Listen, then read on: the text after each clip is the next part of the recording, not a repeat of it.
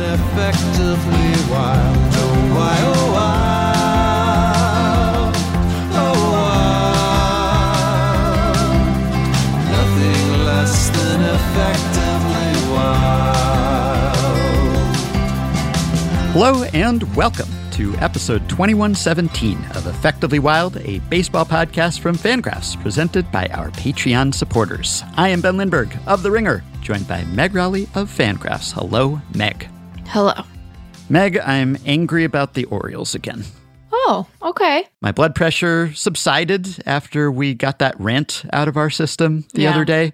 Seemed to have been cathartic. We heard from some Orioles people about our Orioles rant. The Mm-hmm. fans, I think, were pleased that we expressed some of those sentiments and shared their frustration. Sure. And my frustration has been renewed. I did Oh, no. not get it all out of my system because Oh, I boy. saw a new story this week Oh, in the. Baltimore Banner quoting Mike Elias. The headline says Orioles are, quote, as aggressive as any team out there, end quote, in search for starters, Elias Mm. says. No. Yeah, already doesn't really ring true because they haven't signed any. So No. that seems to preclude the possibility that they've been as aggressive as anyone because there are a bunch of teams that have signed some starters.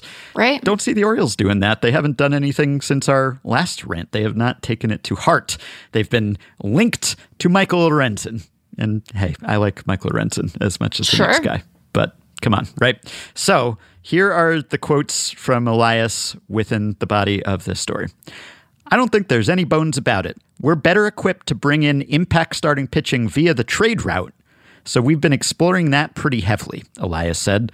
There's some really big signings of starting pitchers that have happened, and they have, by and large, gone to really large market teams in really large cities. And it's just a reality of baseball. It doesn't mean we're not talking to those people or checking on them, but I think we have an advantage with the trade firepower that we have. And hey, they have trade firepower. Yeah, they could absolutely make some trades. They could go Yeah. get Dylan Cease if they wanted to. But are they better equipped to bring in impact starting pitching via the trade route, given that they have almost nobody under contract, given that the Pirates' competitive balance tax figure is higher than the Orioles right now, that only the A's are lower? They seem to be pretty well equipped to go spend on some impact starting pitching, in my mind. Yeah. That's that's just how I see it. Yeah, I I think that your instincts are pretty good there, Ben, because um, Yeah. you know they have they have the room, right? They have room. They have even if they are not demonstrating it as something that is actionable, they should have the motivation, right? Because um, Yeah. as we have as we have discussed, like that's a good little ball club they have over there. You know, there's Sure some is. very very talented players, and one would think that given how inexpensive those guys are relative to the value that they are likely to generate for their club, um, that as we noted last time, no time like the present to surround them with good starting pitching, even if that starting pitching is pretty expensive. I mean, they haven't even. Here's the thing, Ben. You know, here's a here's a thing about them. Yeah. They haven't even brought back their missing Kyle. You know, we- uh, they haven't even they haven't even brought the the the band back together a- again. You know, they've Yeah. Mm-hmm. they just haven't, and so I, I I don't find it particularly persuasive. And in moments like this, I always wonder, like, you know, like I, I think.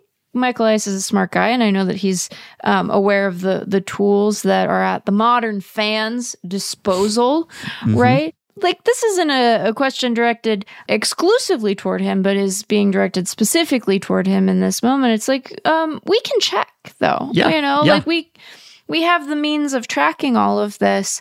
Um, Great with- site called Roster Resource. Yeah, like, can uh, look all this stuff up. And look, I, do I do I think that our stuff is like the, the the best? Yeah, I do. But we're we're not even the only game in town, Ben. You know, so it suggests an assumption of a lack of curiosity on the part of their fan base that I just don't think is borne out by what I know of Orioles fans. If anything, once they get a bit in their teeth, there there are Orioles fans, Ben, who will never um, forgive us for projecting their team to not be uh, a hundred win team last year. They they uh, they call all of our projections into question every day because of because of that. So like people remember, you know, they're they're um they're trying to be excited about their club and I pity the person who stands in their way in the way of them doing that because they get very worked up in your menchies if you Yeah. if you do.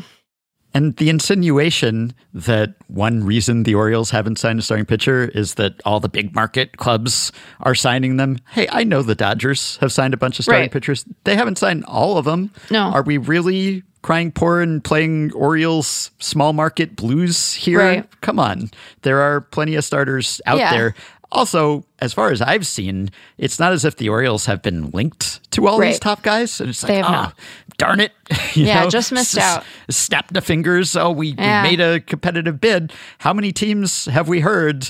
The Red Sox, the Blue Jays, the Giants, right? They're in the running for everyone. And you never know if that's serious or if it's a face saving thing. Oh, yeah, we almost had him, I swear. The Orioles aren't even doing the we almost No. had him, I swear. That They're doing No. the we didn't even try. We didn't Yeah. even consider having him. Yeah. So that kind of puts the lie to the, you know, they're all going to the big markets. I mean, it's not as if they have been boxed out by the Dodgers here and they were really in the running for all of the top pitcher candidates. Right. Come on. Yeah, um, it was not as if, as far as we know anyway, Yamamoto was like, I love Old Bay, bring me home. That doesn't Yeah. seem to have been the reality.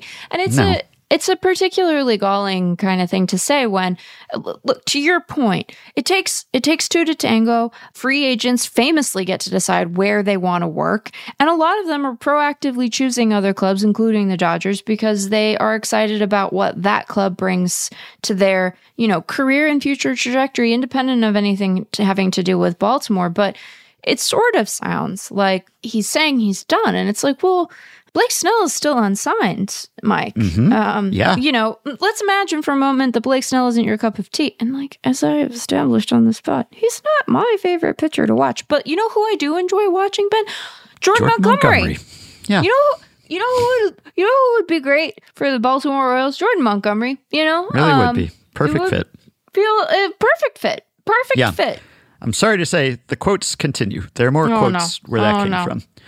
Elias, we've got good options, but like I said, there's always room for more pitchers. Okay, agreed, uh, Cool. particularly on this team. Yes. Every team is looking for more pitchers. The Dodgers keep signing pitchers. Yep. Again, blame it on Yes. the Dodgers. So it's just something that everybody is on the prowl for, which makes it tough. Yeah. Okay. I mean, Sure. hey, it's a it's a tough league. It's a tough job. I get Yeah. it. You know, it's not always easy, but we're no exception to that, and we'll take more if we can get the right guys in the right deals. Right. You know what that's code for? That's Money. It's about Yeah, money, Ben. That's I think if we it's can about money. get a steal, if we can Right. get a bargain, if we can get some low dollar option who's Right. out there, then that would be the right deal, right? That Yeah. just seems to be how they see the right deal is Yeah. a low dollar deal. Yeah. He acknowledged that there's pressure all the time when he was asked whether there was pressure on the Orioles to overspend on a pitcher. Just just spending would be Right. sufficient at this point. That'd be progress. He then also said, you can look back and teams make aggressive trades and it can really set the franchise back if the guy shows up and he gets hurt or if you trade guys and you miss out on their long careers. There's been examples with the Orioles where that's happened. We're aggressive, we're in a win mode, we want to make the team better, we're looking for these things, but it would be very irresponsible for me to not measure the cost of anything that we're doing and we've got a lot of really talented young players with really bright futures and we're excited about them too. Hey, I'm excited about them too. We're all excited about them. That's why we are urging you You're very worked up. to sign some other starting pitcher to pair with those exciting Yeah. young players. Yeah. Mike Elias, trade a single prospect challenge. You can't keep them all. They're they're just going to spend the whole season in Norfolk. I get. They're not Pokemon. Uh, yeah, no, they're not pals. Everyone's playing Pal World these days, I, man. I've heard about Pal World. It's like a really big controversy. I know video game thing, Ben. I'm so proud of myself. Oh my God. Even god! you've heard of Pal World. That's the level of fame Yeah. that Pal World has reached. Well, Yeah. conveniently, I just finished recording a podcast about Pal World, so you can go check that out later if you want to know more. But You're very aggressive right now. My goodness. you can't keep all the prospects. No. Or if you do, then they can't all play for your major league team. Right. And I get that it must have been fun to collect all those prospects and build this great farm system and see your farm ranking climb up and totally turn around and Yeah. hit on those draft picks and develop some players. Totally understand that it's nice to stockpile prospects when you are not in win mode. When you are in win mode and you have redundancy at multiple positions, Right. then you got to pull the trigger at some point. I get Right. that you can be wary about that because you might make the wrong choice. You know, it might happen. There's always some risk inherent in trying to compete in Major League Baseball. It's tough. Right. As Michael Elias said, maybe he'll trade someone who goes on to be better than the guy he kept, but Yeah. you can't just sit on your hands and make no move Right. because you're worried about the consequences of the move that you might make. Right.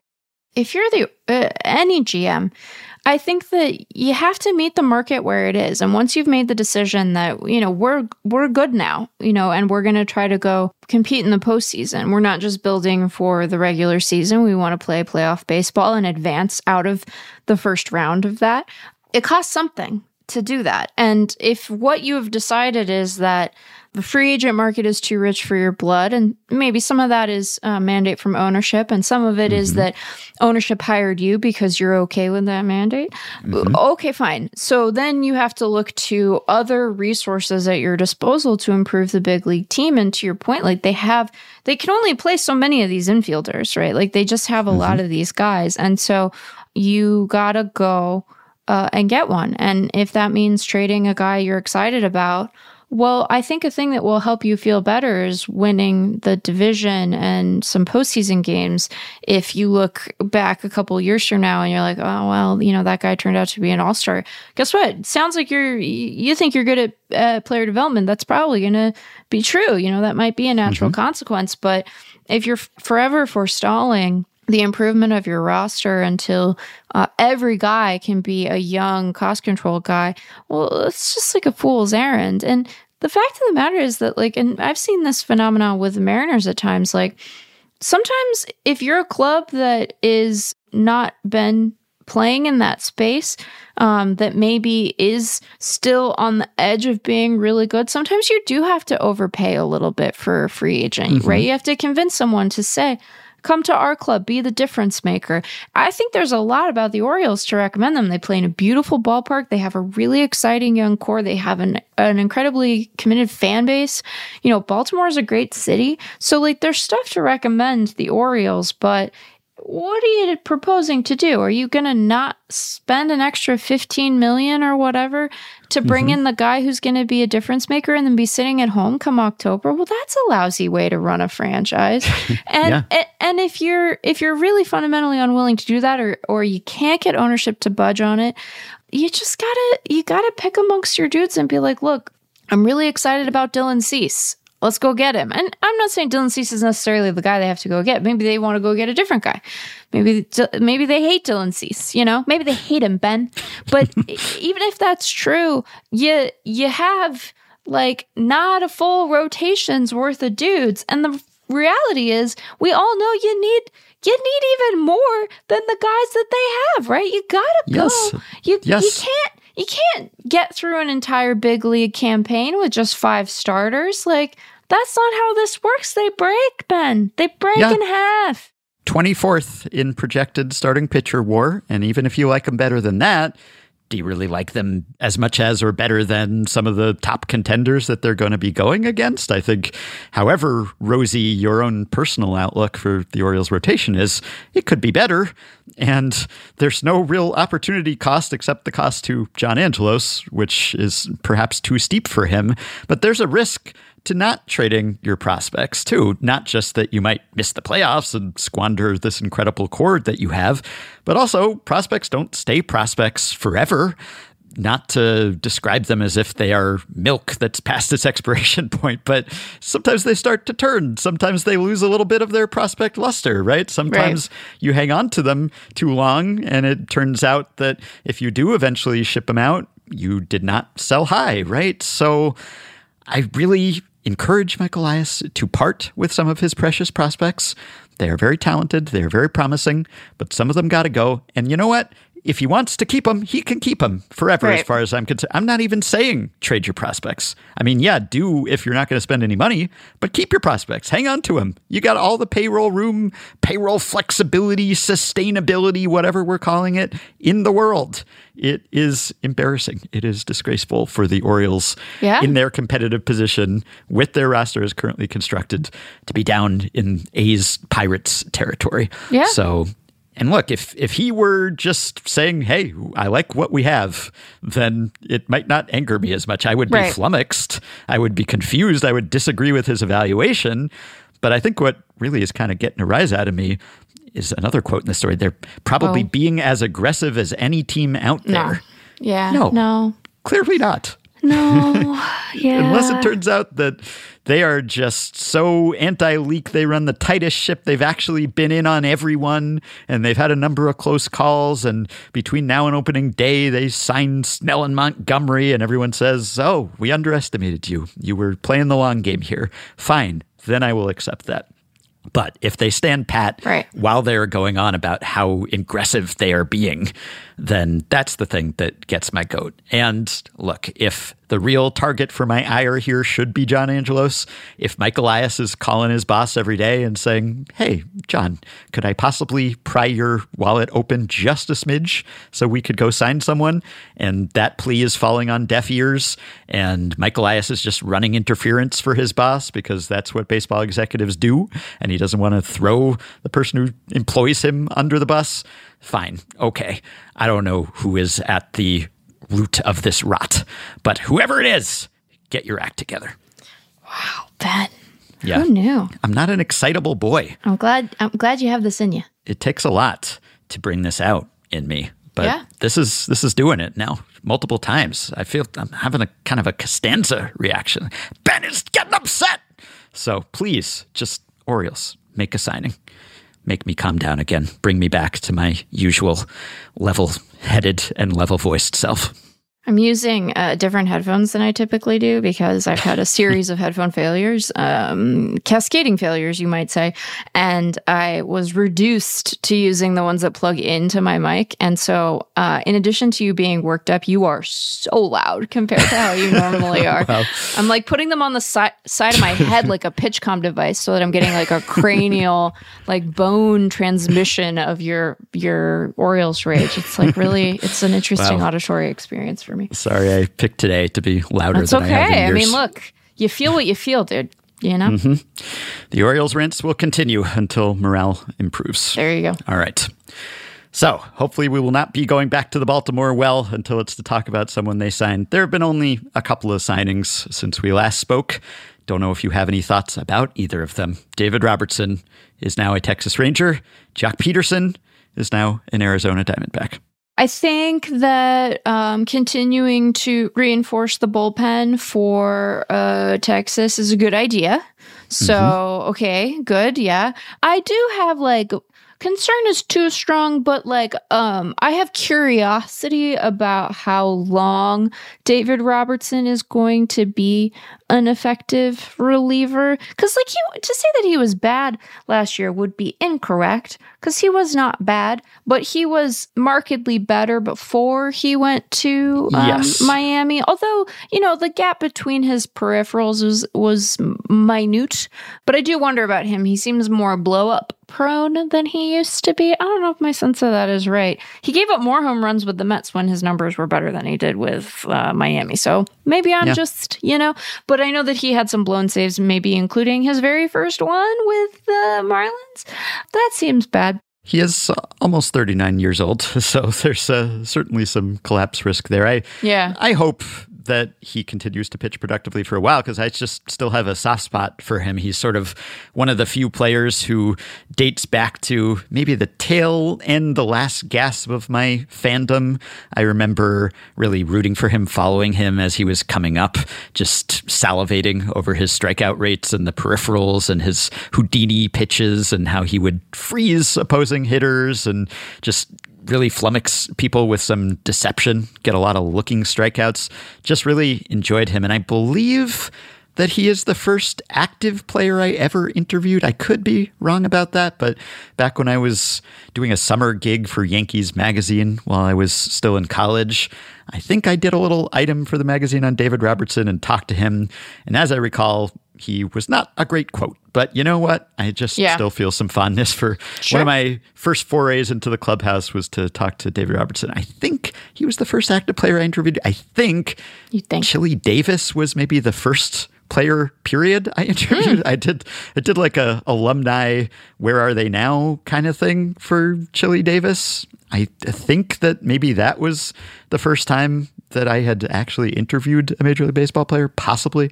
I don't remember the sequence there, but they were among the first. So I like the fact that David Robertson is still kicking around because Yeah. Ian Kennedy retired, right? Yeah. And so David Robertson is one of the last links for me. So Yeah. I, I hope he hangs around a lot longer. And you, quite a career he's had. Sure. Quite a long and accomplished career. Yeah, uh, he's been very good for a long time. And, you know, as we saw, maybe in more at times spectacular fashion in the postseason, but just their entire year last year, like the Rangers need bullpen help. And it would be Yes. good if they had another guy uh, to throw out there other than Jose Leclerc so that his arm doesn't fall off. Because Yeah. there were times last postseason where I was like, I'm pretty worried about Jose Leclerc's arm falling just clean off his body. Yeah. 145 career ERA plus for Yeah, D Rob. pretty, yeah, pretty impressive. K Rob, So, as we called him. Hot diggity. that's a you? that's a big number. Hot diggity. You're just full of feelings today, huh? Yeah. um, so those are my uh, uh, Robertson thoughts. Um, Mm-hmm. For the D backs, like, I think it's fine, would probably be the way that I would describe it. Joc Pederson isn't really a viable defensive outfielder anymore, but the Diamondbacks aren't going to ask him to be because they are lousy with uh, viable outfielders, even if some of them don't have very good arms. So I imagine he will DH a fair amount, um, and that will be useful to them because they could use some more thump in their lineup and he can supply some of that. So I think that for what it is, it's fine because it's pretty hard to have a bad one year deal that's for less than $10 million. But I would have liked, and I wonder if um, there would have been interest on the player side. Like, you know, like JD Martinez or Justin Turner would have been much splashier for that Diamondbacks team. But I think it's fine. You know, like I, I think it um, helps address a potential need. And um, hopefully, he's good and you know is able to just DH a whole bunch because mm-hmm. it's not good out there anymore, Ben. You know, Yeah. Yeah.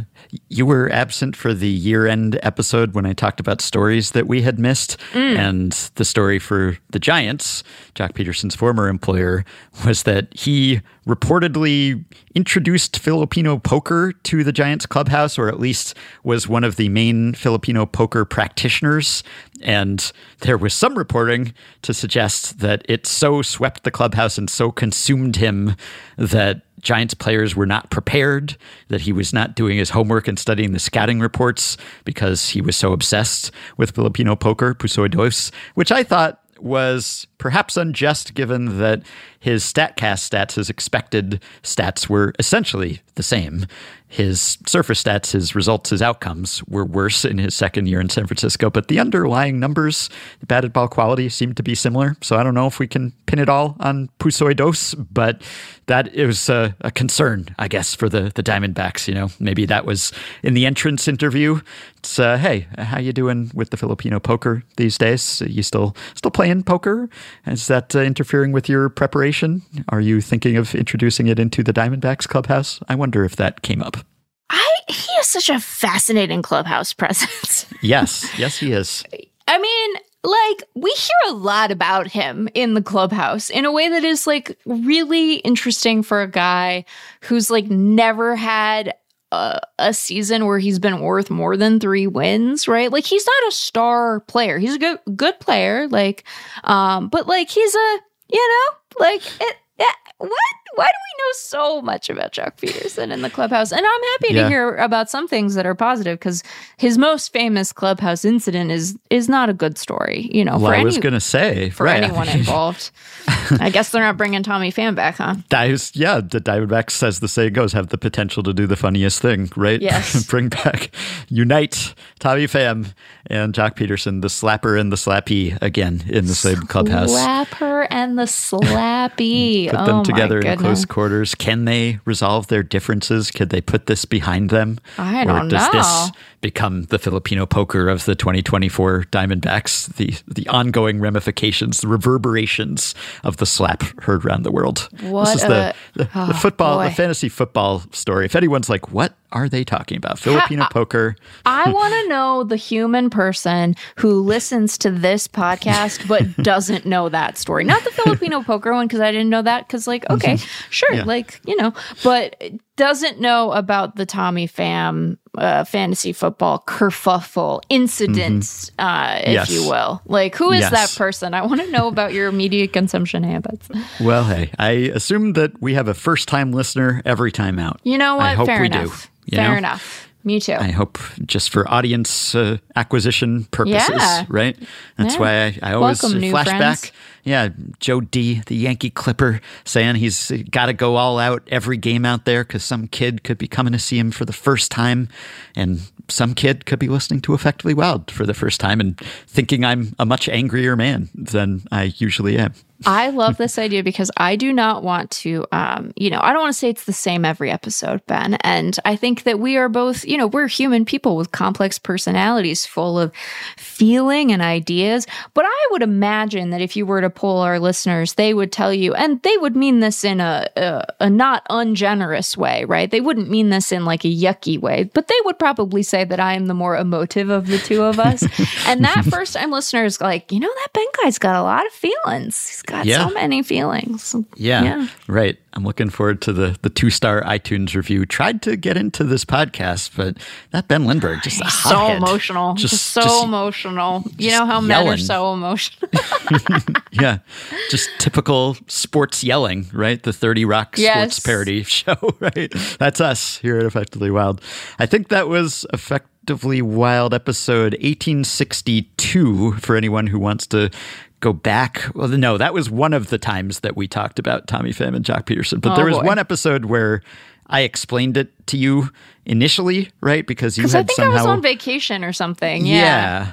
Right. You Yeah. you had avoided this forbidden Yeah. knowledge somehow. 1856 title slapped silly.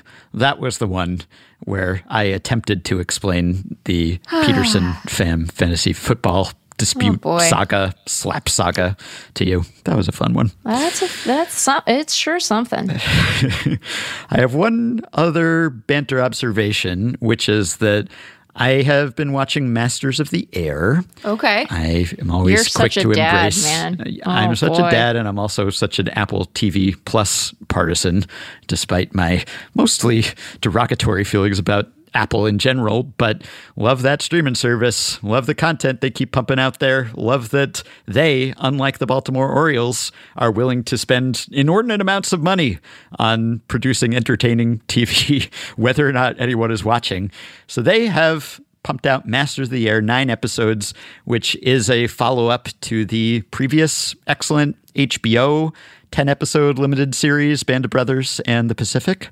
And this one is Band of Brothers with Bombers, as I headlined my Ringer review. So it's uh, more of the same, which is exactly what I wanted, just in a different setting and some slight updates because it's been almost 14 years since the Pacific came out, let alone Band of Brothers, which was 22 plus years ago. Anyway, the point of this is not just a general recommendation for Masters of the Air, although I do recommend it, but it's a baseball show. Oh, okay. Maybe that's not surprising because we're talking about early to mid 40s here. But what really struck me is that baseball at that time was really the lingua franca, or at least that was how it was portrayed on this series. Right. Baseball's coming up constantly because baseball is the common language. Everyone could talk about baseball. You have a new recruit in your unit. You don't know anything about him. You ask where he's from.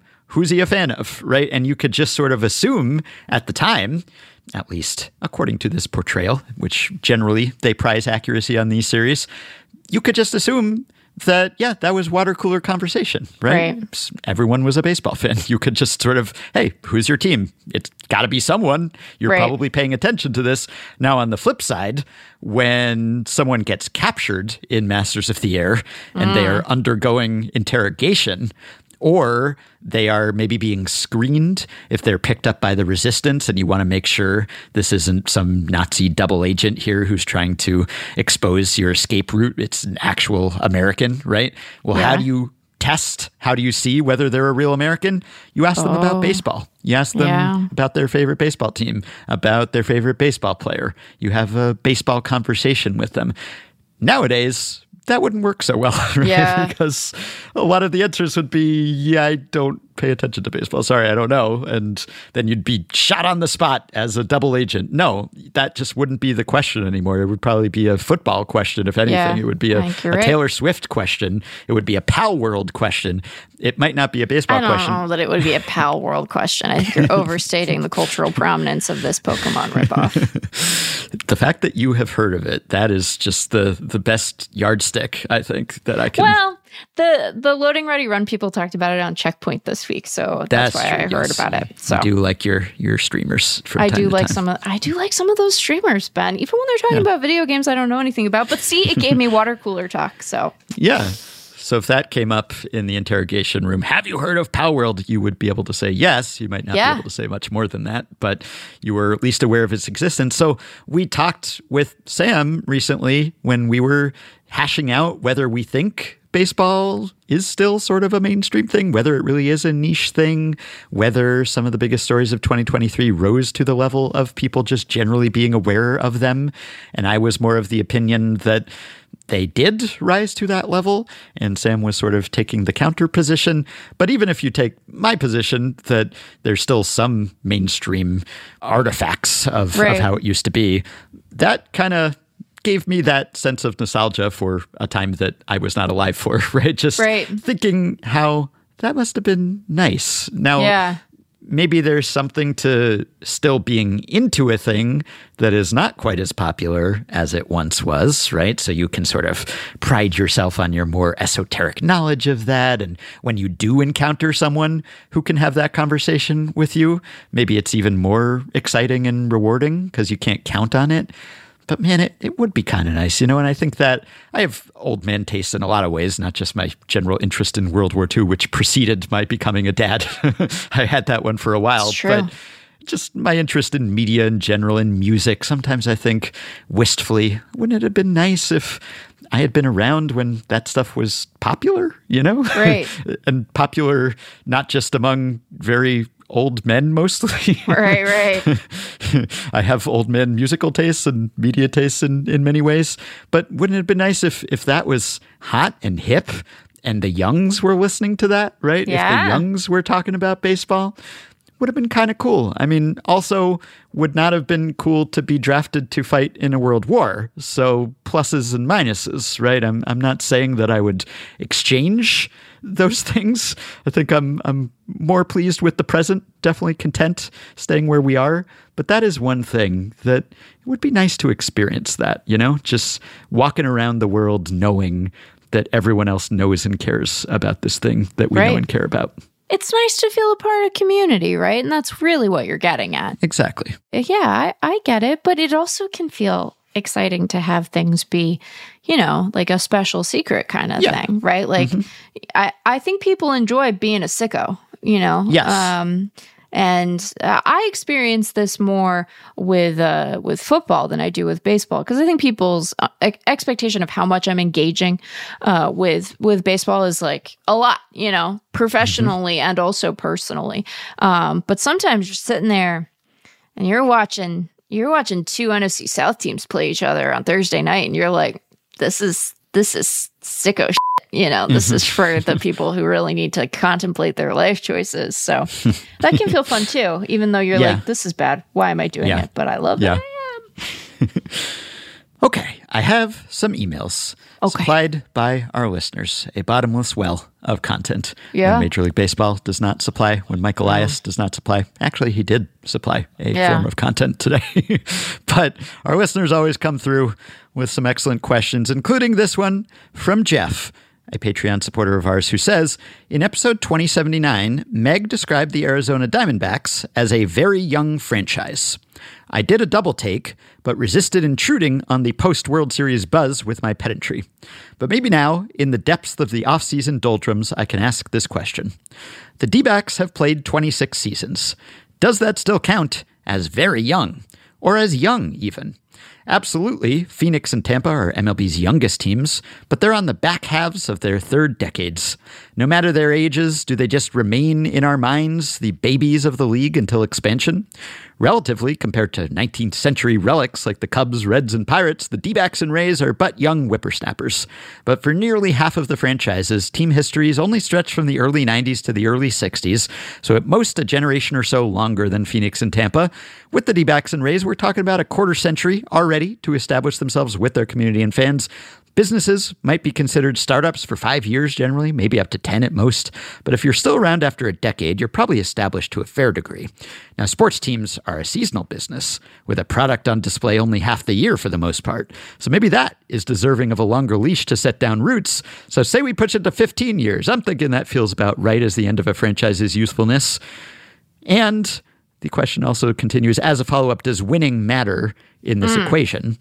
The D backs winning it all in their fourth season didn't make them any less young. In fact, if in my mind, it made them less young in the sense that that was an old team that did that. So it, it made me think of them as more established. And also, I guess when you win a World Series, you seem less like an expansion team. Anyway, I'm interrupting the questioner here.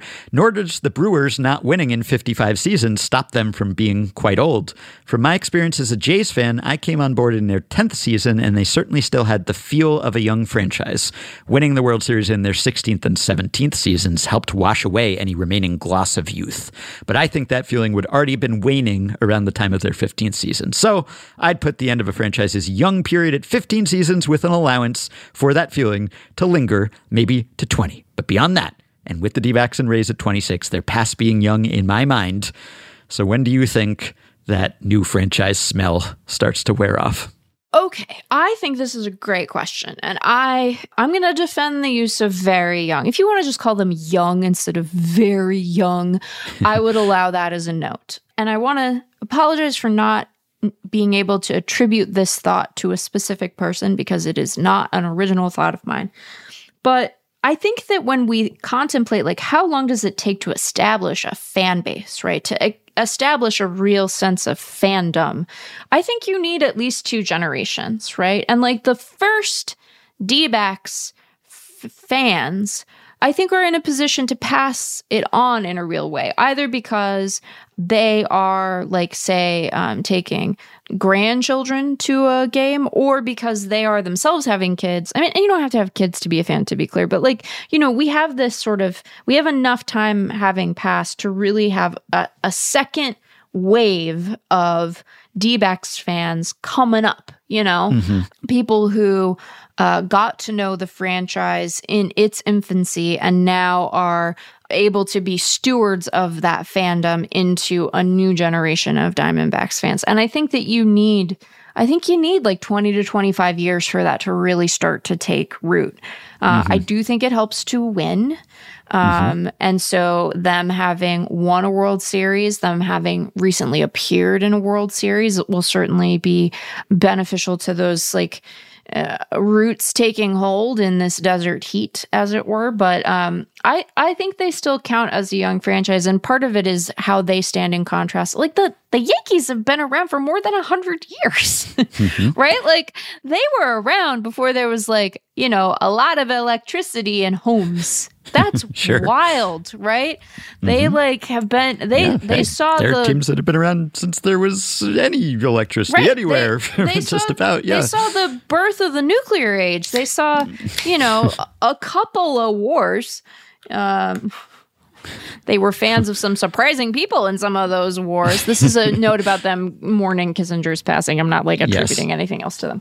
Just in case we have another first time listener who's like, what the hell is Meg talking about? Um, But, uh, you know, like they've been around for uh, a minute and like the Diamondbacks are just able to like rent a car without penalties, you know? So like that's young, right? Like they are, they are newly of an age where if they told me they were taking psychedelics, I'd be like, well, your brain is pretty much formed, so that's fine. like, but they are only recently in that territory, right? So, Yeah. um, you know, just to pick a bunch of really relatable examples for a baseball franchise, but um, I think they count as uh, young to very young, depending on how uh, weighty you think that very is. Um, But they are they are passing into sort of maybe young adulthood. Like how do franchises age? It's not in dog years. It's in like um, they're like tortoises. What's something that lives a long time? Trees, not always, but sometimes. You know, some when they get really big, they're like you have to cut them open and count the rings to figure out how old they are. Don't do Yeah. that. That's self defeating because then like they die. The bowhead whale. Right, sure, exactly. That's precisely it. So I think that having at least the capacity for a tradition of fandom is important to designating a franchise like sort of mature or not. And I don't think the Diamondbacks are quite into that territory yet, but they are into that territory where if they told you they were getting married, you'd be like, that might last, you know? I'm just making them a person, you know? Um, so anyway. Uh, Did you crack funny. open an alcoholic beverage No, during, I cr- during I that cracked, answer? no, I cracked open a tangerine Lacroix. It's only Oh, two wow. four. Okay. It's only two forty seven here, Ben. I'm, you know, yeah, I, I, was going to say it's I it's gotta that go- time. It's Sorry. Friday afternoon, effectively wild. So I know, you sometimes I do drink a beer during our Friday show, Yeah. but it's been Yeah. a. It's actually been a a long time since I've done that because, um, you know, it's like we record pretty early these days, and I'm Mm-hmm. Yeah, where you are. Yeah. trying to be Yeah. a person, a no longer was- very young person. I was wondering because your answer was getting a little looser as you went on. I was wondering whether it was already taking effect. But No, no. no. I I don't think of the Diamondbacks as really recent arrivals. No. I'm not like reminding myself that they exist, right? But they are the youngest siblings, right? Yeah. They and the Rays. Them and I mean, Tampa. they're the franchises come lately, and that's going to be the case until someone else is the new team. So, no, I, I don't think of them with kind of a, a sheen of, of newness, a patina of newness, but Right. they are the newest, they are the youngest. And you're right that those roots take a long time to put down. Sam wrote about that in his annual essay last year about the Rockies, headlined The Colorado Rockies are still an expansion team, at least at baseballprospectus.com. They're older than the Diamondbacks, but his point was it takes a long time for teams to establish themselves. Right. There's sort of an institutional disadvantage when you're an upstart, and Yeah. that can last for decades, right? So, Yeah. what this really drives home for me is that we are overdue for expansion because Yes. if the new kids on the block are 26, Right. it's probably about time that Yeah. we looked into some new Major League Baseball franchises. So, yeah. I tend to I tend to agree with that. And uh, again, I'm not saying that they're like you know uh, teenagers. I'm not saying that they're toddlers. I'm just saying that they're you know they're young. They're they're still vital. They're idealistic and open to psychedelics. So their their uniforms seem young to me, or at least some of their uniforms Yeah. have. You know, they're still Yeah. experimenting with their fashion sense, Right, Their yeah. sense of style, right? right. Whereas, whereas once you get eh, you know into the like the meat of your 30s, you're like, where does anyone buy clothes? Like I'm yeah, there at a certain I'm- point, it's just uh, I'm a person who wears pinstripes now, and I will always wear pinstripes, right? So, Right, but yeah. they haven't been quite at that stage. Yeah. Okay. Question from Benjamin. I'm a longtime Ultimate Frisbee player. In Ultimate, when a foul or other infraction is called, there's a fairly complicated set of rules as to how play is stopped and restarted. However, when an injury is called, all of those rules don't matter. Play mm. stops immediately, and the priority is safely getting the injured player off the field. The disc automatically goes back to whomever had it at the time of the injury, and play restarts from there after the injured player has been replaced by a sub. The other player, the other team is also allowed to sub out one player if they wish. So the team with the injured player doesn't gain an advantage from bringing in a fresh player in the middle of a point. That's nice. How considerate. How how fair. It has always bothered me that baseball doesn't have a similar rule. I never liked that when a player is seriously injured, other fielders have to come take the ball out of their glove or whatever and complete the play before the injury can be attended to. However, it is indeed a lot more difficult to realistically restart a baseball play from the time of the injury, since a particular batted ball can't be easily replicated. Is there any way to accomplish this in baseball in a way that is fair to both teams and can't be easily gamed by a fake injury? And that last stipulation there, Right. That's that's pretty important. Yeah, that's because, the and the sticking point, I would imagine. yeah, that's the one that I don't know that I could think of a way around because uh can't get to that one. Oh, my leg. Great. Oh, I just I pulled up short, right? Yeah. Ooh, there goes my Charlie horse. There goes my hamstring. Right. Whatever it is, you'd have flopping basically going Right. on in the field. You know, oh, I didn't get to that ball because I tripped and fell flat on my face, and Right. now we got to restart that whole play over. So Yeah. yeah, I I like the concept. I like the question. How do we have injury stoppage time, soccer style in baseball, or this, where we just do a mulligan, do a, a do over, pick up from where we left off? I just don't know that I can engineer a way that that would work and be fair and not be easily Yeah. exploited. Yeah, and like other sports, you know, they'll one way they might address this is to be like, well, you have to you, you have to sit out a play, you know, like in football, depending on the circumstance, like sometimes a guy won't be eligible for the for the next play.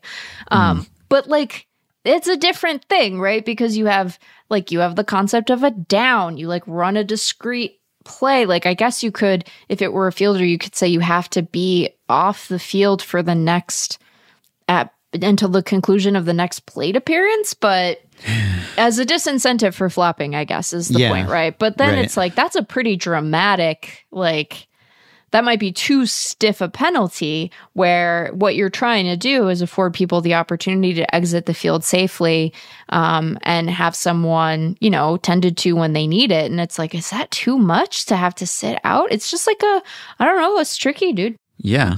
Well, this is probably why it doesn't work this way. Right. Do you remember when like seemingly every member of the Blue Jays outfield collided and then like the Mariners scored a bunch of runs in the postseason? And it was just like George Springer was just lying there and like seemed like he might be concussed and they just Yeah. had to keep going. And it makes, you know, I always feel I feel bad most obviously for the injured player. And then like secondary to that, you kind of look like a little bit of a jerk, you know, running around and scoring and Mm-hmm. Right. all of that. But like, what you, you it's a an athletic contest. There can only be a one winner. Like, what else are you gonna Yeah. do? Yeah, Yeah. you want to do the look back at least, like, oh, Right. I'm kind of concerned for your welfare, but market But- forces dictate that I continue Right. rounding the bases right now. but but I'm worried about you, hoping for the best. Right, fingers crossed. I am always impressed by a fielder who gets injured in the course of a play and completes the play and then collapses. Collapses? Yeah. Right. yeah, that's granted maybe it, it takes a little time for the shock to set in or for the impulses to be passed from that part of your body to your brain but it's just you see that sometimes sometimes it's a, a comebacker a line drive at the pitcher Right. and they somehow manage to retrieve it and throw it and then they fall before they probably even know if they're seriously injured right Right, yeah. so that's just i mean that tells you a little bit Operating about on the pure adrenaline. yeah, adrenaline and, and competitive grit and priorities, right? And just instinct and, and Right. reflex, you know, got to complete the play Right. before I even see to my own welfare. It's it's like, you know, when the, the oxygen mask comes down on the plane and, and you're supposed to put it on yourself, they always say, you know, which I always felt like would I do that? Like I'd feel bad, you know, if I if I were on a plane with my daughter, let's say, and and the oxygen, you know, the the Boeing window blows out, right? And, Oh my and we get a depressurized situation. I've just been watching Masters of the Air, so my my head is in the clouds. But you know that happens. Like, will I Right. abide by those instructions? Will I have the presence of mind to say, "Gotta make sure that I'm okay, that I have the steady flow of oxygen Right. secured, uh, so that I can make sure to to tend to my dependent here"? Or would I I do the parental impulse of, you know, got to put their welfare before mine, you know, got to Right. got to save them first. But but that's that same impulse I, I guess for a player they don't put the mask on first and then figure out what's going on. They complete the play. They put the mask on everyone else and then Yeah. maybe they will put the mask on themselves. Yeah, maybe. But then sometimes you're right. They just sometimes they're so hurt that they can't do anything but collapse. Yeah, right? occasionally. Yes, right. And the- That's when those you know are it's the- serious. Those are the worst ones. And they always have like I'll just never forget the look on Kyle Seager's face after he hit a ball and like it dinged Matt Shoemaker and he was bleeding everywhere and it was awful. And I think he still has a metal plate in his head question mark. Oh god, it was so awful and it you know, it's just like a freak thing. This is like one of the risks of playing baseball. And he got to first base and then just looked like he was going to throw up on the field. Like it was mm-hmm. so bad. And, you know, like I'm sure worse for Matt Shoemaker, but it was really not not the best. Not the mm-hmm. best. Oh. Question from Andy. Subject line Removing risk from baseball broadcasts. Your interview with John DeMarsico, episode 2097, increased my appreciation for baseball broadcast directors and the mm. job done on Mets broadcasts in particular. Yeah. It was also disheartening to imagine how many safe choices are made to avoid risks. The risk of taking the wrong camera, the risk of losing the ball, etc. But these risks are only risks because they have to do it live. It Right. made me wonder how much better a baseball broadcast could be with a little retroactive post production. How many camera shots that are typically reserved only for replays would have been the best choice in the moment if you Oh. knew what was going to happen? You could feel good about using the high third base cam to follow a ball all the way from the right field corner to home once you knew the right fielder hadn't fumbled it. You could watch a pitch from over the ump's shoulder once you knew it was a high fastball not put in play. You could use the ghost runner split screen once you knew there was a play at the plate. This is not a hypothetical about an all knowing director who sees the future, although that would be more in keeping with the Effectively Wild email episode. Yeah. This is a question about what the production team could do between innings or for an hour after the game with the benefit of hindsight. Could they clean up the broadcast for the on demand audience that didn't watch live? An unintended consequence could be that the audience learns the visual language of the broadcast in a way that creates spoilers. Like mm. the appearance of the pitch clock on screen can't tip the fact that there's about to be a violation. And if the broadcast switches to the high home cam before the pitch, it might be obvious to the viewer that there's going to be a line drive at an infielder. Can't have that. So we can give our thoughts on this, but I did forward this to John DeMarsico at SNY because I was curious what he would say. And he said, Ha! That's the first thing he said. Do you know how many times we mess something up and we all joke that we'll fix it in post? in a perfect world, that would be a great idea, but I also wouldn't trust anybody else to edit what I cut live, so it mm. would end up on my plate and the season is long enough. Plus, if I miss something, I'm perfectly content showing the replay. Also, part of the SNY charm is when somebody messes something up, we have a little fun with it. It's certainly an interesting concept to think about, though, to Yeah. be able to take all three hours of footage shot by each of the 20 cameras and make a game day movie out of it without it feeling just like a highlight. That would be kind of cool. Like, Yeah, it would be not for every game. No. It sounds very intensive. And also, I don't know how many people watch after the fact. Some people do, obviously, but live sports, we call them that for a reason. Some Yeah. people are watching on delay, obviously, time shifted, but most people, the vast majority, are not. So all of that work would go to waste for much of your audience Yeah.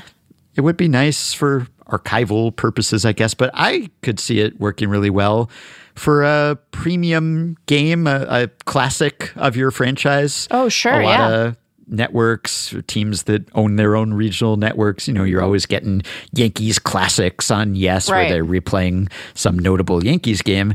And if it were for recent years and you still had that footage, I don't know that they keep it forever. But if you knew that, oh, that was a classic game, and I guess you do sometimes see more documentary style revisiting a great game or a great series where you might get behind the series stuff that was left on the cutting room floor the first time. But that would be cool instead of just the regular replay of the original broadcast. I mean, keep that for historical purposes. That would be nice, but it'd be really cool to pair Yeah. that with the director's cut, essentially the, Yeah. the premium version of that game that gets you the best look at everything. Yeah, I think that there's a like a your franchise's first World Series win. Like that would be Yeah. a really cool. That would be really cool. Mm-hmm. But I- I think I don't know. In general, people just want to watch sports live, and you know, part Yes. of the. Uh, I think that there's like an amount of looseness that we're we're willing to accept. I bet that the thing that holds broadcast back from like optimal angles, the place where they maybe exhibit the greatest risk aversion, actually doesn't have anything to do with like what the broadcast looks like, but how it sounds. Like they probably Hmm. are real worried about swears. I think they're really worried about swears, Ben. Yeah, it's true. I like when a swear creeps into the baseball broadcast. I know it's very funny, and it's very funny to hear like to hear um the broadcaster have to figure out how to be like, "Oh, we're so sorry." That da, da, da." It's right? like yeah. it's fine. We've you know we actually hear those words at the ballpark a fair amount. Yeah, the fans don't say that they're going to do a swear, so that No, the they don't. They can just do 'em. have their finger on the bleep button. Sometimes Yeah. there's maybe a five second delay or some number of seconds, but Yeah. not always. Not Yeah, always. that's that's the one thing maybe we miss about the pandemic here on the baseball Right. broadcast is hearing really hear the profanity of the players Oh, yeah. in particular, because there were no fans, not counting the cardboard people. Yeah, you could really. Oh yeah. Oh boy, what a terrible time. Question from Jamish, Patreon supporter, who says this question is inspired by the discussion on episode 2113 of A Baseball Mercenary. I'm sure I'm not the only one with follow ups. No, you were not. No, we're not.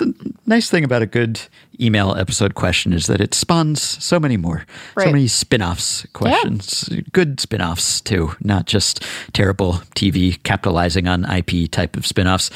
How different would baseball be if at the end of each regular season series, the visiting team had to leave a player from the 26 man roster behind to join the home team's 26 man hmm. roster? The home team takes that player on their next road trip and then has to leave a player behind when they leave town, and so on. What kind of players would teams leave? Would oh. players try to sabotage their new team? Would players contend for a record of most leave behinds? Or I guess fewest leave behinds, right? Maybe it would be seen as a badge of honor never to be left behind because you're so indispensable. Or, ah, I should have continued to read. Get some level of pride of never being left behind.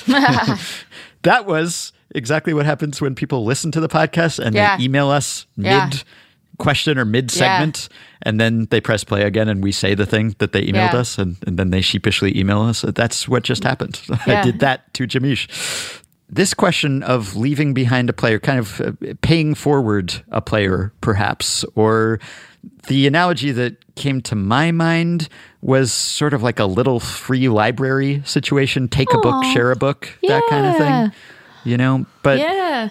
my objection to Jamish, I suspect I said that this would just cause the 26th roster spot to become kind of a ceremonial Yeah. mascot position. Yes. Which would effectively bring rosters down to 25 again because Yeah. you just you wouldn't want to leave a productive player behind, Right. right? Or you would just park a AAA replacement player Yeah. there, right? Some sacrificial lamb, basically. Yeah, Someone who's not going to get into games anyway, which maybe sort of spoils the spirit of the question, but that is probably what would happen. Yeah, I think you're right.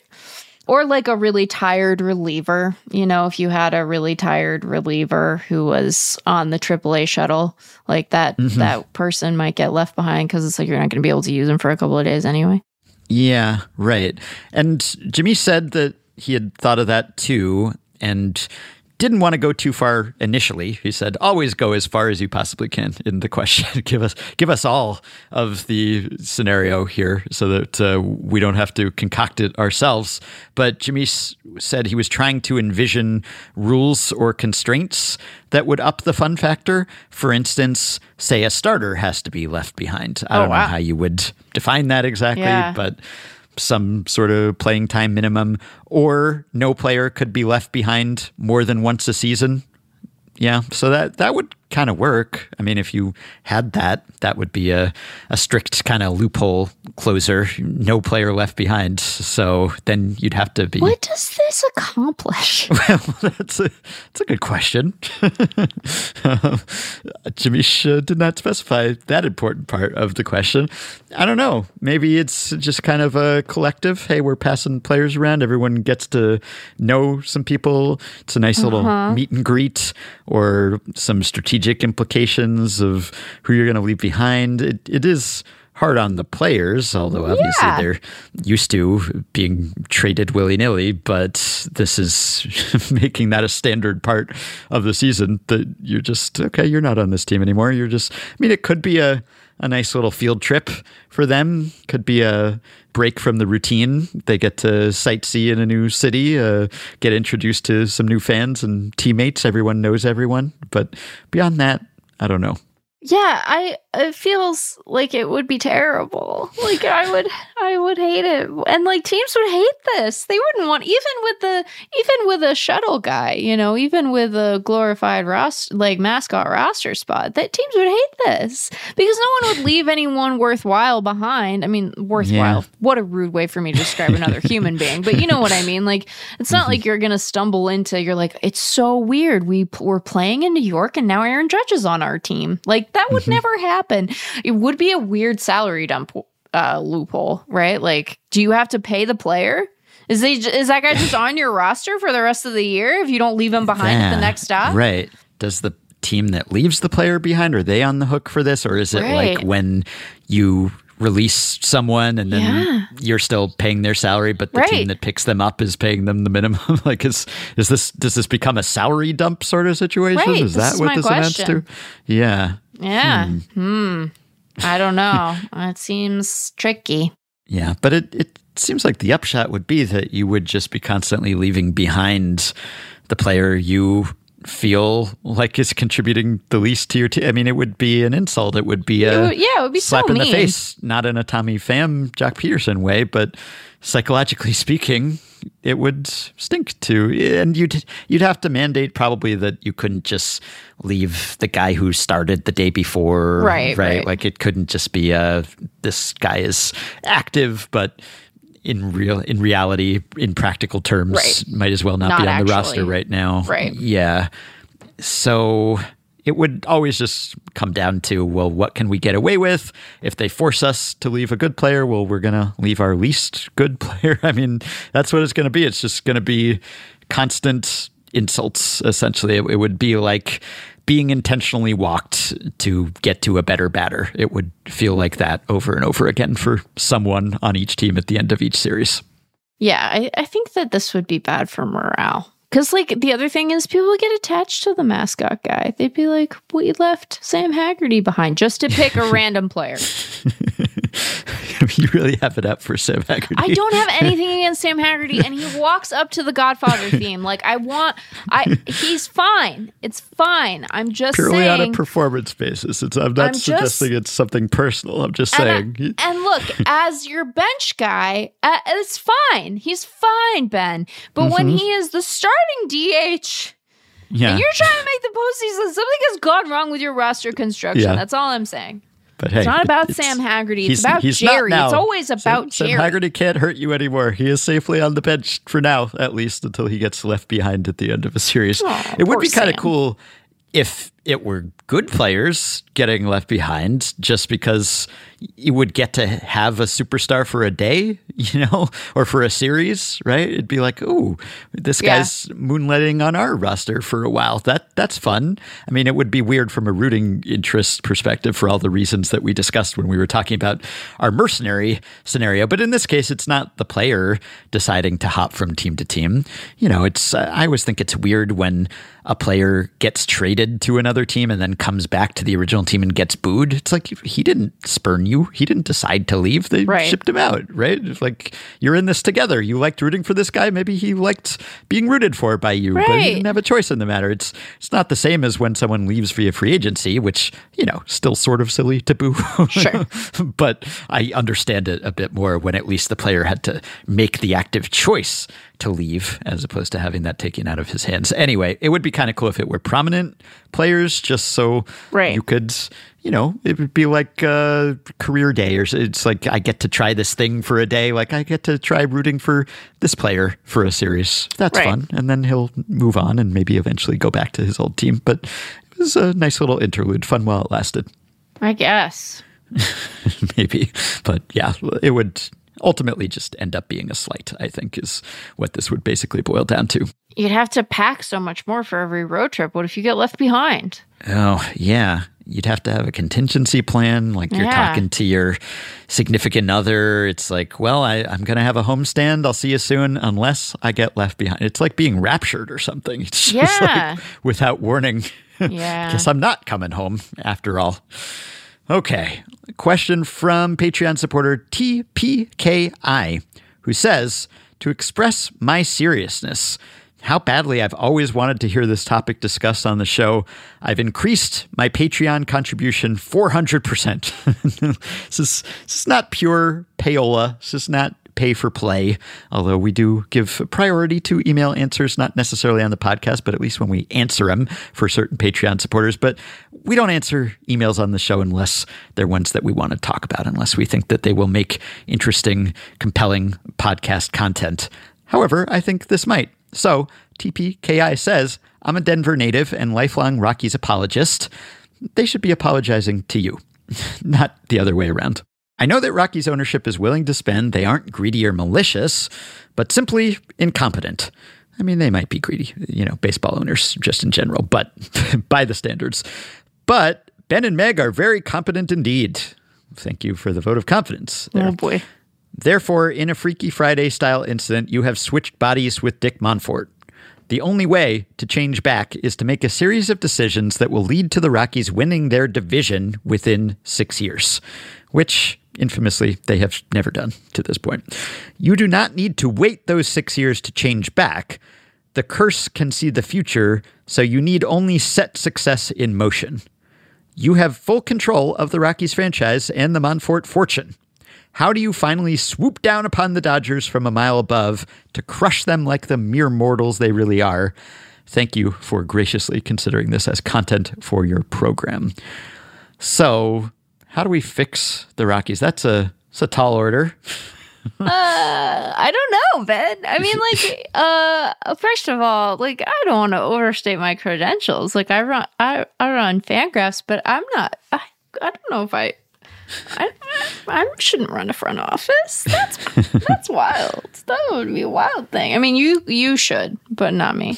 I don't know about that. Uh, it's a hard problem, right? I think that, well, okay, so here's how we would do it. We would just hire a lot of people, you know, like that. If we Yeah. had like the, the, the authority to like really commit resources, I think that that would be the way that we'd go about it that would actually potentially have some effect, right? Like, let's, and, I want to be fair to the Rockies because sometimes we are um, we have a little fun at their expense. You know, uh, they have hired more people um, in recent years, but they are still behind. I think in terms of the the size and sort of sophistication of their front office operation, which is not meant to be a slight on the people who are working there, but is just like a statement of reality of where they stack up relative to the rest of the league, right? So Yeah.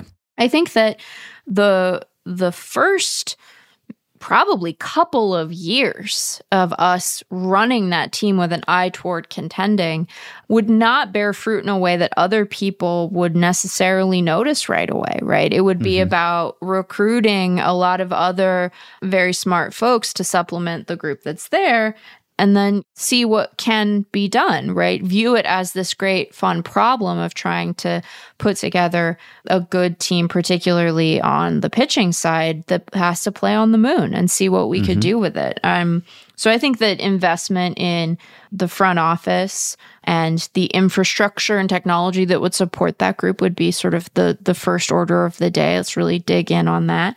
And you know, maybe have hard conversations with folks who have been there for a long time about like wh- how they are going to help the organization move forward. So I think that that would be the that's like the cop out answer, but I do think that that would be a big part of it is like bringing in a bunch of folks and being like, let's see if we can, you know, uh, you know, put this puzzle box together in a way that that makes sense, you know. Right. So Yeah, my question, my clarification here was are we allowed to simply sell the team to someone who isn't Dick Monfort Right, while, like, yeah. while we're inhabiting his body? Can we just divest ourselves of the Rockies and rid the Rockies franchise of the scourge of bad ownership by finding a new owner and then just sail off into the sunset and, and give Dick Monfort his body back and stop possessing him and return to to our flesh and then the Rockies will be just fine, live happily ever after. I said that would go a long way. Now the response was the team has already been effectively sold to you, which I guess is true, right? We're Right. we're the operating partners here.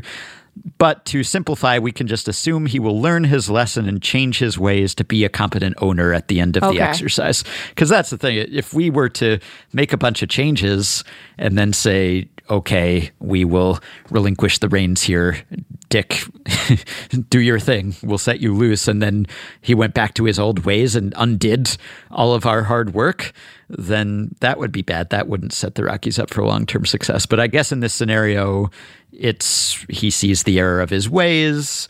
Maybe he wakes up as if from a dream. He thinks, boy, the last several years passed so quickly, I barely remember what happened, but wow, our organization's in great shape now. I guess I better keep doing the things that I've been doing. Or maybe he's somehow by osmosis absorbed these wise management lessons we've imparted. So he's a reformed man. He's a changed man. He's Scrooge after being visited by spirits, right? But we're the spirits. So we can't just sell the team, but we can just hire smart people, probably. Yeah. Yeah. I mean, that is the obvious answer because that has been a problem or the problem with the Rockies. It starts at the top, seemingly, with Monfort, and then maybe extends to how he has stocked and replenished or failed to replenish his front office, right? It's just, I don't know if it's fruit of the poison tree is the term that came to my mind, but that's not what this means exactly. That's it's my good wife watching days. But you know, if it's kind of like a a poisoned branch sort of situation where you cut off the one branch, but there's some sickness inside the trunk, and Yeah. then you promote the next person, and they learned under the predecessor and they're not actually going to do things differently, right? It's still the Rockies way, whatever the Rockies way is, then at some point you do kind of have to cut bait or have some sort of bloodletting or fresh start, right? It can't just be continuity when that's not working out so well for you. So that's the obvious solution, right? Just kind of clean house or not everyone. I'm not I'm not saying heads must roll on day 1. Like No. evaluate the intelligence that you have in the organization and And there are smart pe- there are smart Sure, people who work for that team. Like I think Yeah. we should say that every time. Mm-hmm. You know? Yep. Yeah. And there's some value in having institutional knowledge and memory and people who've been around. But yeah, do a little office space style consulting exercise of uh, Right. what do you do here exactly? right. Well, so, I, I, I suspect that the the answer we would arrive at, just to keep driving this point home, is is less about needing to clean house of everyone who's there and just being like, this department needs more resources. You know, it needs more people Mm-hmm. and it needs more money to like implement procedures and tech and all kinds of stuff. Like people.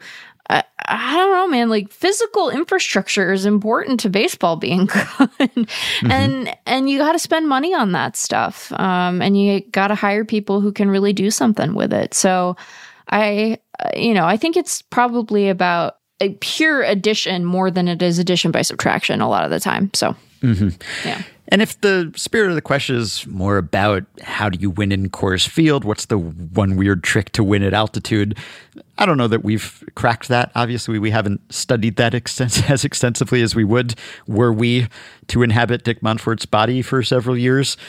But I, I don't know that there is one answer that is going to transform your fortunes overnight. I mean, yeah, there's probably some way to minimize the disadvantage or leverage the unique aspects of that Right. ballpark, but they've gone back and forth, right? And maybe the consensus has gone back and forth. Do you want ground ball guys, right? Keep the ball out of the air. Do you want bat missers because when batted balls are hit in Coors Field, they tend to fall and often over the fence. So, do you want to just minimize contact? And then, how do you do that? Because the pitches don't move as much, right? Like, I would definitely try to be more proactive than it seems like they've been historically. I know they've made some efforts on this score in recent years, but the hangover effect, the Coors Field hangover effect, where the Rockies are just always worse on the road than they should be because of seemingly at least the adjustment in altitude and the way that pitches move differently or the way that it affects your body. There's got to be some way to train yourself out of that, hopefully, at least to some extent. So that I would focus on certainly. But all the other, like leveraging the quirks of the ballpark, I feel like it's probably sort of small beans compared Yeah. to the big stuff, Yeah. which is, you know, when you spend on free agents, sign some good free agents and also have people who are at least a little closer to the cutting edge, not the dullest edge, right? Just just a little bit closer to that. And yes, uh, I know that they have made some efforts to catch up there, but clearly they've been lagging behind. So really I return to the the Phil Birnbaum sentiment, which is that it's easier not to be dumb basically than it is to be smart. However he phrases that, it's like it's easier to kind of catch up to the pack if you're the laggard, if you've fallen Right. behind than it is to set yourself apart from the people who are already doing something well. You know, it's it's hard to separate yourself, differentiate yourself from that pack. But if you're way behind, then closing that gap and catching up, that's sometimes easier to do and also sometimes much more effective. You get a bigger bang for your buck that way. Yeah, I think that's right.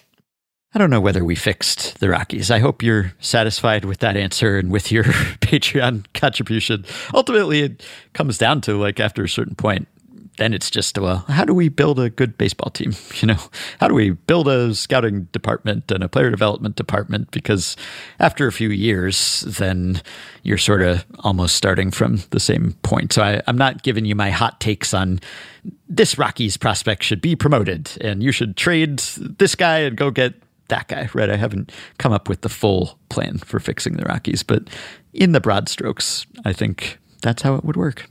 Yeah. All right, that will almost do it for today. Since we didn't have a Stat Blast this week, I will leave you with this Stat Blast like question and answer. Listener Grant emailed to say, I was poking around baseball reference recently and came across Nick Solak's 2023 stat line one game, zero plate appearances for Atlanta, and one game, zero plate appearances for Detroit. I can't imagine there are many hitters who have appeared for multiple teams in the same season without registering so much as a plate appearance. If so, is two the most teams a position player has appeared for in a season without a plate appearance? And this didn't turn into a stat blast because the answer is yes. I poked around baseball reference too. I stat headed this. And if I did it right, it looks to me like Solak is the only non pitcher ever to play for multiple teams in the same season without making a plate appearance, which sort of surprised me initially, though I was talking to Michael Mountain about it and he pointed out it's hard to do what Solak did because it's hard enough to appear for a team to play without a plate appearance all season. That's fairly rare. But then to be someone another team would want to acquire and give a shot to in a game again without getting a plate appearance, that's a pretty tough needle to thread. That's lightning striking twice. Wanted by multiple teams, made the majors with multiple teams, but did not get a plate appearance with either team. So yes, Solak seems to be the first, which is kind of cool. I mean, maybe not so cool for him. He probably would have preferred to make a few plate appearances, but it is at least a historical distinction. A fun fact for me. Quite a sequence of team switches for Solak. November 10th, 2022, his baseball reference transaction log reads purchased by the Cincinnati Reds from the Texas Rangers. March 31st, 2023, purchased by the Seattle Mariners from the Cincinnati Reds. April 14th, 2023, selected off waivers by the White Sox from the Mariners. April 18th, selected off waivers by the Braves from the White Sox.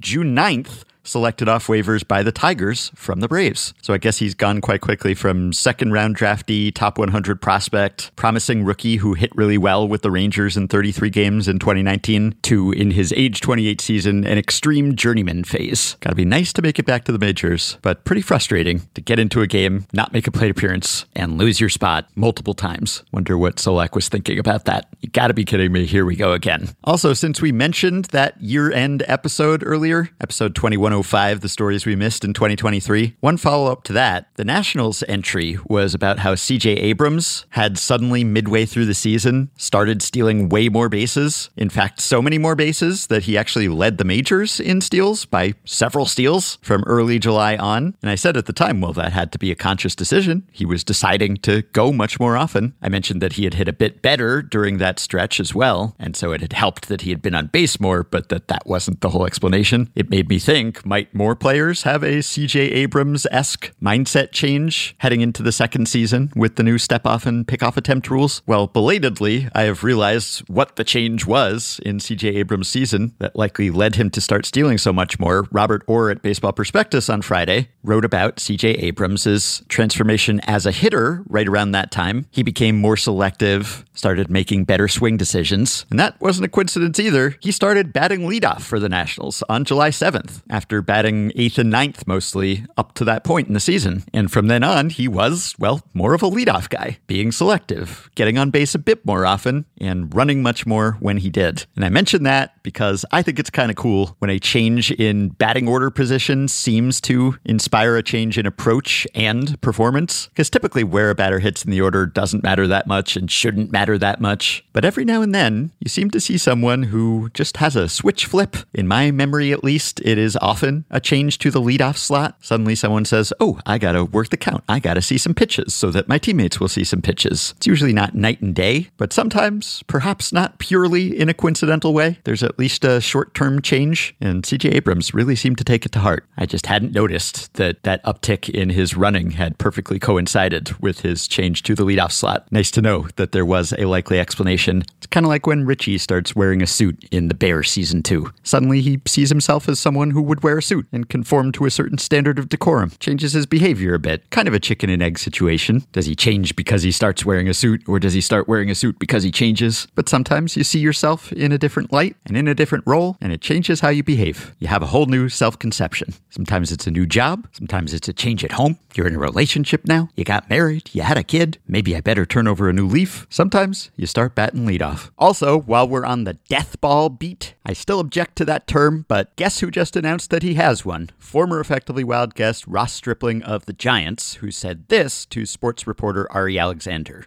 I'm throwing the quote unquote death ball, which is essentially a, uh, a very inefficient spinning slider that, from my arm angle really high, if you can cut the efficiency of the spin, it basically can't move horizontally, so the only way it can go is down. And uh, so it's just kind of like a funky downward, harder slider that um, you know a lot of guys from high arm angles are trying to figure out. Even though I feel like I have a good arsenal and I get soft contact, I just don't miss a lot of bats. So this is a pitch that um, the Glasnows and the Verlanders and Luke Jackson and, and uh, Nick Anderson, some guys throw, and they get a lot, a lot of swing and miss. Like some of them over 50% swing and miss. So even if I can get a fraction of that, uh, just be a huge addition to my game to get some, uh, you know, be able to put people away.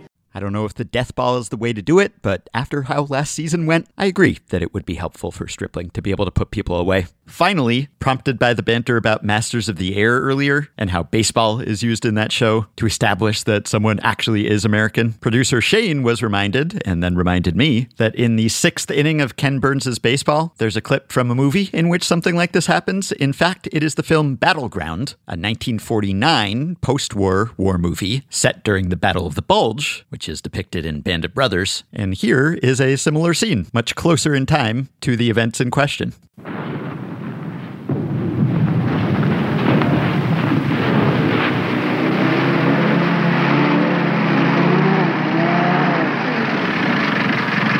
What's the password? Texas. Keep them covered. They may be German. Any line on these woods, Major? I didn't hear the countersign. Oh, Leaguer. Texas Leaguer. Will this road take us to Third Bat headquarters? Straight ahead. Get going. Just a minute. What is a Texas Leaguer, Major? How's that? I said, what's a Texas Leaguer? It's some kind of baseball term. What kind? A safe hit just over the head of the infield. Nobody asked you. How'd the Dodgers make out this year? Hey, who's your commanding officer, soldier? Whoever he is, he knows how the Dodgers made out. Let's see your dog tags. What? Come on, we're not taking any chances. Sprechen Sie Deutsch? Hey, what is this? Was ist dein Name? What kind of nonsense? Schnell, schnell, Name. Sprechen Sie. Drop those rifles. You, Who's the dragon lady? She's in Terry and the Pirates. What's a hot rod? A hopped up jalopy. Hello, Joe. What do you know? Just got back from a vaudeville show. I guess they're okay. Thank you, Sergeant. A PFC major, praying for civilian. That's why I believe in being careful. May I suggest, sir, that you study up on baseball? Yeah, I guess I'd better. So there you have it. Even in the 40s, you couldn't guarantee that someone would be well versed in baseball. It may have been more of the national pastime, but it wasn't necessarily everyone's individual pastime. If this podcast is one of your pastimes, you can support it by going to patreon.com slash effectivelywild. The following five listeners have already signed up and pledged some monthly or yearly amount to help keep the podcast going, help us stay ad-free, and get themselves access to some perks. Chris Hanneman, Ryan, Ethan, Mick Coy, and Drew W. Thanks to all of you. Patreon perks include access to the Effectively Wild Discord group for patrons only, monthly bonus episodes, one of which Meg and I will be recording this weekend, playoff live streams, shoutouts at the ends of episodes, as you just heard, signed books, potential podcast appearances, personalized recordings, and so much more. Discounts on merch, ad-free Fangraphs memberships. Check out the array of offerings at patreon.com slash effectivelywild. If you are a Patreon supporter, you can message us through the Patreon site, but even if you aren't yet, you can contact us via email. Send your questions and comments to podcast at fangraphs.com. You can rate, review, and subscribe to Effectively Wild on iTunes and Spotify and other podcast platforms. You can join our Facebook group at facebook.com slash group slash effectively wild. You can follow Effectively Wild on Twitter at EWPod, and you can find the Effectively Wild subreddit at r slash effectively wild. Thanks to Shane McKeon for his editing and production assistance. We hope you have a wonderful weekend, and we will be back to talk to you next week.